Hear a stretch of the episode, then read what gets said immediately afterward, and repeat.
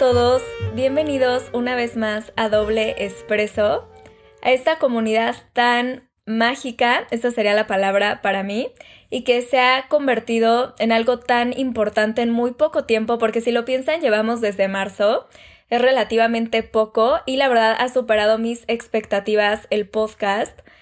Y justamente lo que estaba pensando es que llegué a conectar con la gente que yo quería. Me está encantando esta comunidad.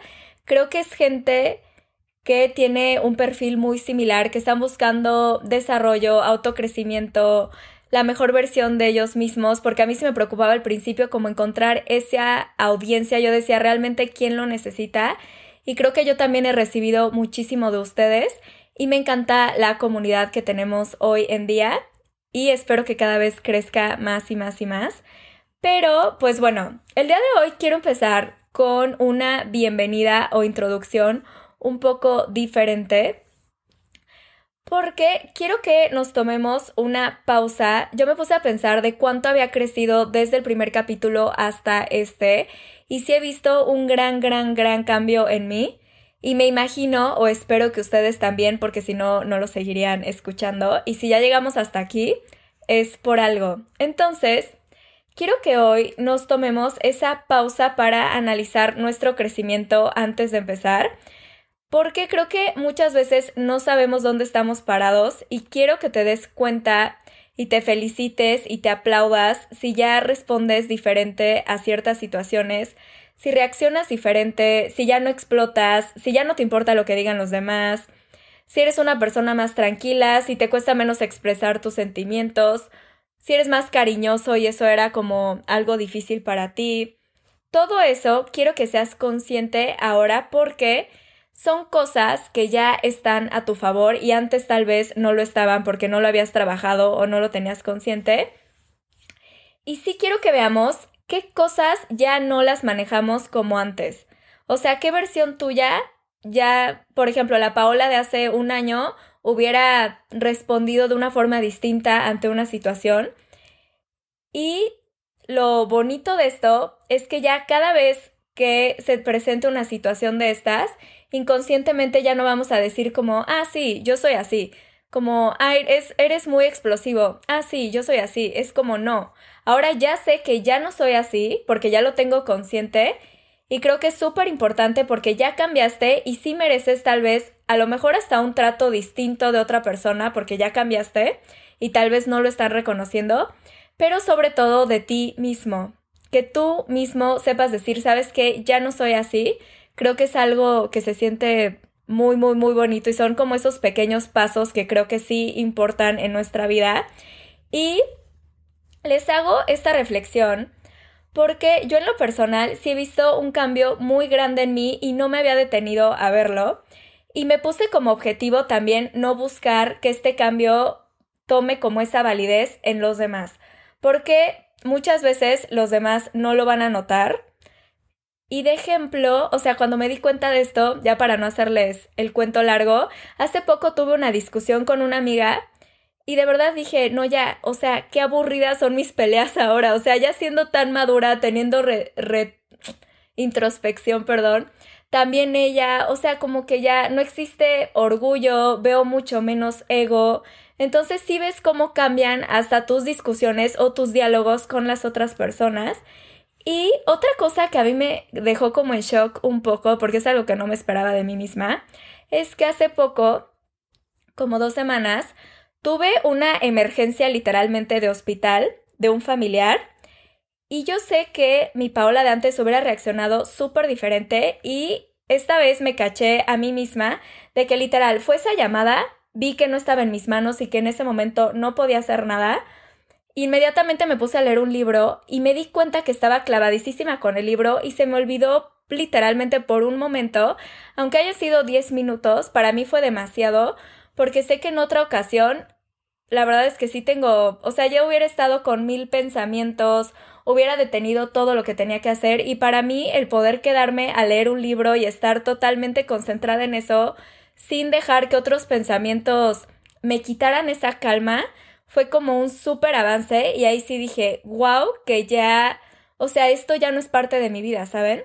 Obviamente me falta más práctica y todo, pero sí dije, wow, Entonces, sí me gustó darme cuenta de eso, por eso ahorita los, los invito a que ustedes también se den cuenta de eso y que lo importante es que tú lo reconozcas. No esperes que tu mamá, tu hermano, tu jefe lo reconozca, porque tal vez si ellos no están en esa energía de cambio y de conciencia, seguro ni siquiera van a estar conscientes de ellos mismos. Entonces, menos van a notar o menos van a estar conscientes de tus cambios. Entonces, el que no lo reconozca al final no importa.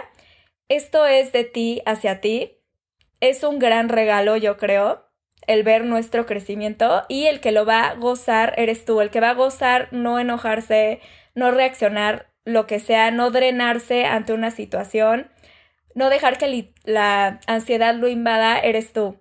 Entonces, hoy, muchos aplausos para todos, si ya se dieron cuenta de algo que han cambiado. Y bueno, ahora sí, con esta conciencia y desde esta conciencia de querer crecer y llevarnos algo nuevo, hoy vamos a empezar con un tema que se inició en el podcast pasado el de almas disponibles. Por si no lo han escuchado, me quedó medio largo, pero escúchenlo, me gustó mucho. Hoy vamos a hablar de la importancia de ser buenos eligiendo, porque yo, Paola Patiño, así tal cual, si me preguntaran qué cosas buenas tengo, o no sé si sea una cosa, una habilidad, una no sé qué sea, pero sí me considero muy, muy buena para elegir. La verdad, cuando me preguntan, ¿te arrepientes de algo? Lo que sea, siempre mi respuesta ha sido no. Y claro que he cometido errores, pero estos errores de verdad han sido como... no sé cómo explicárselos, o sea, era ya lo que tenía que pasar, ¿saben? O sea, no fue por falta de... Mm, no sé cómo explicárselos, ahorita vamos a hablar de eso, pero no fue por falta mía, me explico, o de mi persona. Entonces, Ahorita vamos a hablar de eso y a qué me refiero con errores verdaderos. Y vamos a empezar ahora sí. Ok, el ejemplo con el que voy a empezar es un ejemplo que le he dado a mis amigas muchas veces y vamos a hablar de un ejemplo común para muchas personas que es elegir pareja, ¿ok? Porque creo que con este ejemplo lo podemos utilizar muy bien como guía. Y sí creo que después de mis 20 años, antes definitivamente no, los niños con los que he andado o los amigos o amigas que he tenido han pasado por un gran filtro, obviamente un filtro mío. Y a lo que voy con esto es que gracias a este filtro que yo he tenido, ya no tengo amigos envidiosos, chismosos, de vibraciones o energía que no quiero cerca de mí o atraer en mi vida. Y de novios igual, tengo una lista bastante grande de cosas que no quiero en una relación o mis no negociables. Y esto no es de cómo elegir novio ni amigos, pero quiero que se basen un poco en esto para todo tipo de decisiones. Entonces, ahí les va. El ejemplo que yo siempre me imagino o les pongo a mis amigas es que quiero que se imaginen así, si yo fuera la niña más guapa de México, lo que quieran imaginar, que tengo ojos azules, lo que quieran imaginarse de mí, imagínense que tengo una fila enorme de pretendientes. Imagínense que tengo literal en esa fila 50 hombres. Ok, de esos 50, 20 son alcohólicos. Y yo ya sé que un no negociable para mí, por ejemplo, es que sean alcohólicos. Entonces, de todos esos 50, ya solo me quedan 30. ¿Ok? De esos 30, 20 son machistas, que hay bastantes en México. Y de esos 20, a 10 no les importa su bienestar ni su físico, que también son cosas importantes para mí. Entonces, de esos 50 ya vamos en 10, ¿ok? De esos 10, 3 son súper flojos, así que tampoco me interesan. Entonces me quedan 7 y de esos 7 ya tengo 5 que de plano ya salí con esos 5, o sea, ya no tuve que salir con los 50, ya solo salí con 5. Y de plano, tres no me atraen físicamente, así que solamente me quedan dos. Y con uno no hago clic, con el otro sí, entonces me queda uno, ¿ok? Entonces, ese uno que me queda, mínimo, ya pasó por un filtro, ya de entrada, aparentemente, ya tiene todo lo que estoy buscando y mi rango de error ya es muchísimo menor al que yo tenía cuando tenía la fila de 50 hombres, que entraba el 100% de hombres en mis posibilidades, ¿saben? Porque no había un filtro. Entonces, ya después del filtro, ya tengo un porcentaje o un rango de error súper, súper chiquito. Y ahora sí, ahí les va a qué me refiero con un error verdadero. Entonces ya, empiezo a andar con él y los primeros seis veces, meses, perdón, digo, wow, wow de novio, lo amo, es el amor de mi vida, ¿no? Y después de los seis meses, de la nada me pone el cuerno, ¿ok? ¿Están de acuerdo que que me haya sido infiel, yo tal vez no lo pude haber previsto tanto tiempo antes? Entonces, ese error que está pasando en ese momento ya es simplemente algo que yo nunca voy a tener en mi control, pero que no podía reducir ese rango, ¿me explico? El error verdadero para mí se basa en esos errores que no teníamos previstos, ¿ok? Que ahora no quiere decir que ya por haber pasado todos esos filtros quiere decir que este es el amor de mi vida y que con él me voy a casar, no. Quiere decir que tiene más posibilidades de ser él el indicado para la relación que estoy buscando, pero aún así hay posibilidades de que no sea el indicado. ¿Cómo me daría cuenta de eso? Pues ya a lo mejor mientras más vaya pasando el tiempo, mientras conozca a su familia, etc. Entonces, imagínense que ya apenas llevo seis meses, estoy súper enamorada de él, wow, en las nubes, es el amor de mi vida, todo es perfecto con él, wow. Y de la nada, a los seis meses, me pone el cuerno. Ok, entonces, una vez que ya me puso el cuerno, es algo que realmente no pude ver antes a menos que anduviera con él, ¿saben? O sea, que no tuviera ningún tipo de historial de mujeriego, lo que quieran. Entonces ahí mi rango, pues sí, tal vez falló, pero las posibilidades eran muy pocas en comparación de haber andado a lo mejor con otra persona que aparte de que me pusiera el cuerno, ya ni siquiera era para mí porque era alcohólico, ¿saben? Entonces ahí hubiera sido un error más grande porque realmente no hubo ningún análisis o filtro detrás. Entonces, aquí ya este error no dependió de mí, a esto me refiero con un error de verdad, y sí conozco, por ejemplo, a muchas amigas o personas que desde el principio le dan oportunidad a personas que ya saben desde un principio que no van a funcionar porque no es lo que quieren en su vida. Y así, aquí, en este caso, o sea, de ya saber que no va a funcionar y aún así hacerlo, sí veo una falta de inteligencia, aunque suene pues mal, pero sí veo una falta de inteligencia porque creo que una persona inteligente se ve mucho, o sea, en cómo lleva su vida. Y esto lo aprendí de mi hermano, porque yo siempre decía, obviamente admiro a muchas amigas y siempre le decía a mi hermano como, ay, wow, la tienes que conocer, es súper inteligente. Y mi hermano me decía como cero. O sea, la verdad no creo que sea tan inteligente porque ve sus relaciones, ve esto, ve esto, o sea, tiene una vida como muy desordenada, catastrófica, lo que quieras. Y yo decía como, ok, o sea, ahí como que sí me contradecía yo un poco porque sí creo que la inteligencia sí tiene mucho que ver con cómo llevas a cabo tu vida, ¿saben? Una cosa son las cosas que nos pasan, como estas tragedias y todo que a todos nos pueden pasar, pero sí hay una parte de inteligencia y de qué tanto aplicamos en nuestra vida. Entonces, ya viéndolo así, yo por ejemplo con María, mi mejor amiga, siempre hago listas donde tratamos de aplicar como este análisis o inteligencia, aunque repito, no es que esas listas ya sean 100% lo que va a pasar o que ya por eso todo nos sale perfecto, no, pero mínimo hay un pequeño plan o una estrategia detrás de todas las decisiones que tomamos en nuestra vida, porque así tienes mucho más certeza sobre las decisiones que vas tomando día a día. O sea, así como te lo enseñan en las empresas de contabilidad, que lo tienes que actualizar todos los días, porque obviamente vas a tener decisiones mucho más oportunas y asertivas en cualquier momento que se te presente decidir porque tienes más información. Entonces creo que es lo mismo con nosotros el tener esta guía para más que nada tener lo que quieres en esta vida. O sea, es la vida real, solo tienes una vida y en pocas palabras sí hay que aprender a no repetir errores. Si ya vi que me falla esto, ok, ¿cuál va a ser mi estrategia para no repetir este patrón?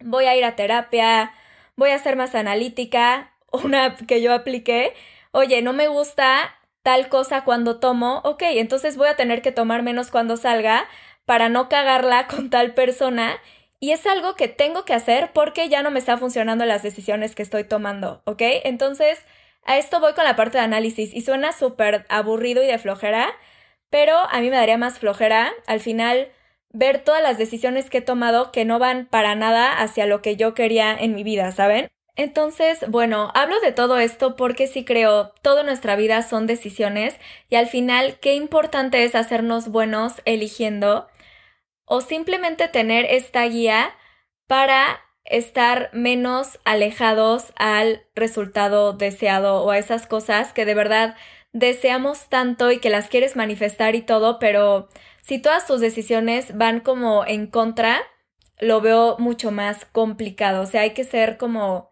muy coherentes en esto. Y eso hasta lo he leído en libros. O sea, siempre tiene que haber coherencia entre eso que quieres, tus decisiones, la persona que eres y todo, porque si no, el universo tampoco te lo va a mandar. Pero saliéndonos de la metafísica, ahora quiero hablar de la parte más importante del podcast para mí, porque en esta, bueno, de este concepto, tengo hasta todo un capítulo en mi segundo libro que aún no he publicado, porque se me hace algo súper importante que a veces no vemos y obviamente lo veo desde un punto mucho más romántico y poético y hablo de cómo en el mundo para mí existen dos tipos de personas. Los que son elegidos o escogidos por alguien más, por decirlo así, y los que saben escoger, o sea, los que escogen.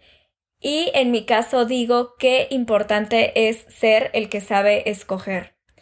¿Por qué? O sea, en mi libro obviamente hablo de amor más que nada, o sea, los que son elegidos por alguien más y los que escogen a su pareja, pero en general, aplicándolo ya a este podcast de decisiones, creo que los que escogen tienen una gran ventaja sobre los que simplemente son escogidos. El que elige recibe exactamente lo que quiere porque sabe distinguirlo entre la multitud sabe cómo se ve, sabe qué forma tiene y en el momento que lo ve simplemente dice, mm, es ahí, ¿saben? Y el otro no. El otro simplemente vive lo que le toca y a veces lo que nos toca no es lo que queremos, pero estoy segura que el que sabe elegir le tocan cosas mucho mejores o mucho más alineadas o cercanas a lo que quiere o a lo que está buscando. Entonces, Creo que conocer y saber pedir qué es lo que queremos nos da mucha claridad y sin esa claridad nos podrían llegar mil oportunidades y mil puertas que dejaríamos pasar porque, para empezar, ni siquiera sabemos a qué se parecen o qué forma tienen esas oportunidades en nuestra vida y creo que se te podrían poner enfrente y literalmente no las vas a saber ver. O sea, ya sean novios, oportunidades, trabajos, lo que sea, lo vas a tener enfrente y tal vez lo vas a rechazar porque ni siquiera sabes qué es lo que estás buscando. Y por eso, si es un mantra que yo tengo como muy presente en mi vida, es que yo soy buena eligiendo porque más que nada sé qué es lo que quiero y creo que el saber que soy buena eligiendo me da muchísima confianza para tomar todas las decisiones en mi vida. O sea, eso es creo que algo que me he tomado el tiempo porque no es como que nací siendo una persona asertiva Hoy por hoy sí creo que soy asertiva en mis decisiones, pero ha sido porque he practicado esto casi en todas las decisiones que llevo a cabo desde que me levanto hasta que me voy a dormir. Para mí, claro que he tenido errores, pero poniendo de ejemplo otra vez lo de la pareja, de mi parte yo por lo menos sé, o sea, imagínense que sí me puso el cuerno a los seis meses, que fui la persona correcta para la persona incorrecta, pero de mi parte no va a ser, ¿saben? Si se fue la otra persona, fue por ese error del que hablamos o por la otra persona, pero no fue porque yo haya mentido, no fue porque yo fui infiel, no fue porque yo fuera una persona no trabajada y no preparada para ese tipo de relación que yo estaba buscando. Y a esto voy, que de verdad, qué bonito es irte de cualquier lugar, de una amistad, de un trabajo, de donde sea, sabiendo que diste todo de ti y sin culpa. O sea, sabiendo que tú estabas preparado para eso que querías y que si no resultó, fue más por la otra persona. o tal vez por ti, pero hacerte cargo y responsable de, ok, pero fuera de eso, di lo mejor de mí, me entregué. Yo, por ejemplo, soy una persona muy entregada. A veces no me gustaría ser tan entregada, pero creo que es aquí donde ves tus errores de una forma súper diferente. Y mínimo, o sea, si de plano dijiste, no, qué mala decisión, el peor error, confía en que ese filtro que tú hiciste se acomodaba perfecto a tus necesidades, a tu persona de ese entonces, a tu contexto, a tus posibilidades de ese momento, etc. Entonces, ya pasa lo peor y qué tiene. De todos modos, sabes que en ese momento tu elección fue buena porque con todo lo que tenías hiciste lo mejor. Y por último, para que lo tengan más claro o es como yo lo veo, quiero que piensen en un embudo o dibújenlo lo que quieran, yo así lo veo hasta arriba todos sabemos que tenemos la circunferencia más grande y cada vez se va reduciendo más y más. Esas son las posibilidades que siempre existen. O sea, al principio creo que tenemos una totalidad y este embudo cada vez se va haciendo más chico cada vez que le damos más claridad y forma a lo que queremos. Entonces cada vez va pasando menos por este embudo, cada vez caben menos y es cuando describimos y tenemos las características de lo que queremos. Ya después de eso tenemos claridad, estamos atentos ya a buscar entre esa cantidad que ya está mucho más reducida en comparación a la inicial y ya está mucho más fácil. Es como cuando te tomas mil fotos para Instagram y luego pones en tus favoritas 10 y luego de esas 10 ya te quedan 5 y de esas subes 2, ¿saben? Es a lo que voy. Entonces, ya teniendo mucho menos opciones, está mucho más fácil y ya cada vez va a pasar menos y menos por ese embudo. Entonces, que de ese embudo tu error sea la última gota que derrama el embudo. Que ese error sea una gota válida, una gota que te va a enseñar algo, una gota literalmente apreciable que vino de mucho esfuerzo, de trabajo personal, de lo mejor de ti y eso es lo que elegiste para ti, ¿saben? Entonces, eso es lo que a mí me hace confiar en mis decisiones, me hace estar orgullosa de mis errores, literal, porque es un orgullo, ¿saben? De que, ¿sabes qué? Sí, porque sé perfectamente de dónde vienen. Puede ser un error enorme, no importa. Tal vez me quedó grande el embudo, pero por mi parte corre que di lo mejor de mí. Entonces, pues ya, acabo porque si no va a estar muy largo. Los quiero mucho. Me avisan qué tanto les sirvió. ¿Cómo o cómo es que ustedes aplican esto de decidir? Tal vez alguien, no sé, se basa en algún tipo de brújula, este, lista, lo que quieran, para que lo compartan en sus historias. Les voy a estar dando repost para que entre todos lo alimentemos. O sea, ya saben que me encanta, o sea, aparte de que la compartan, nada más, siempre dejen una frase de algo que ustedes se queden o una reflexión de ustedes que se haya inspirado por el capítulo. Y les voy a dar eh, y les voy a estar dando repost a todas. Los quiero mucho y gracias. Nos vemos la próxima semana.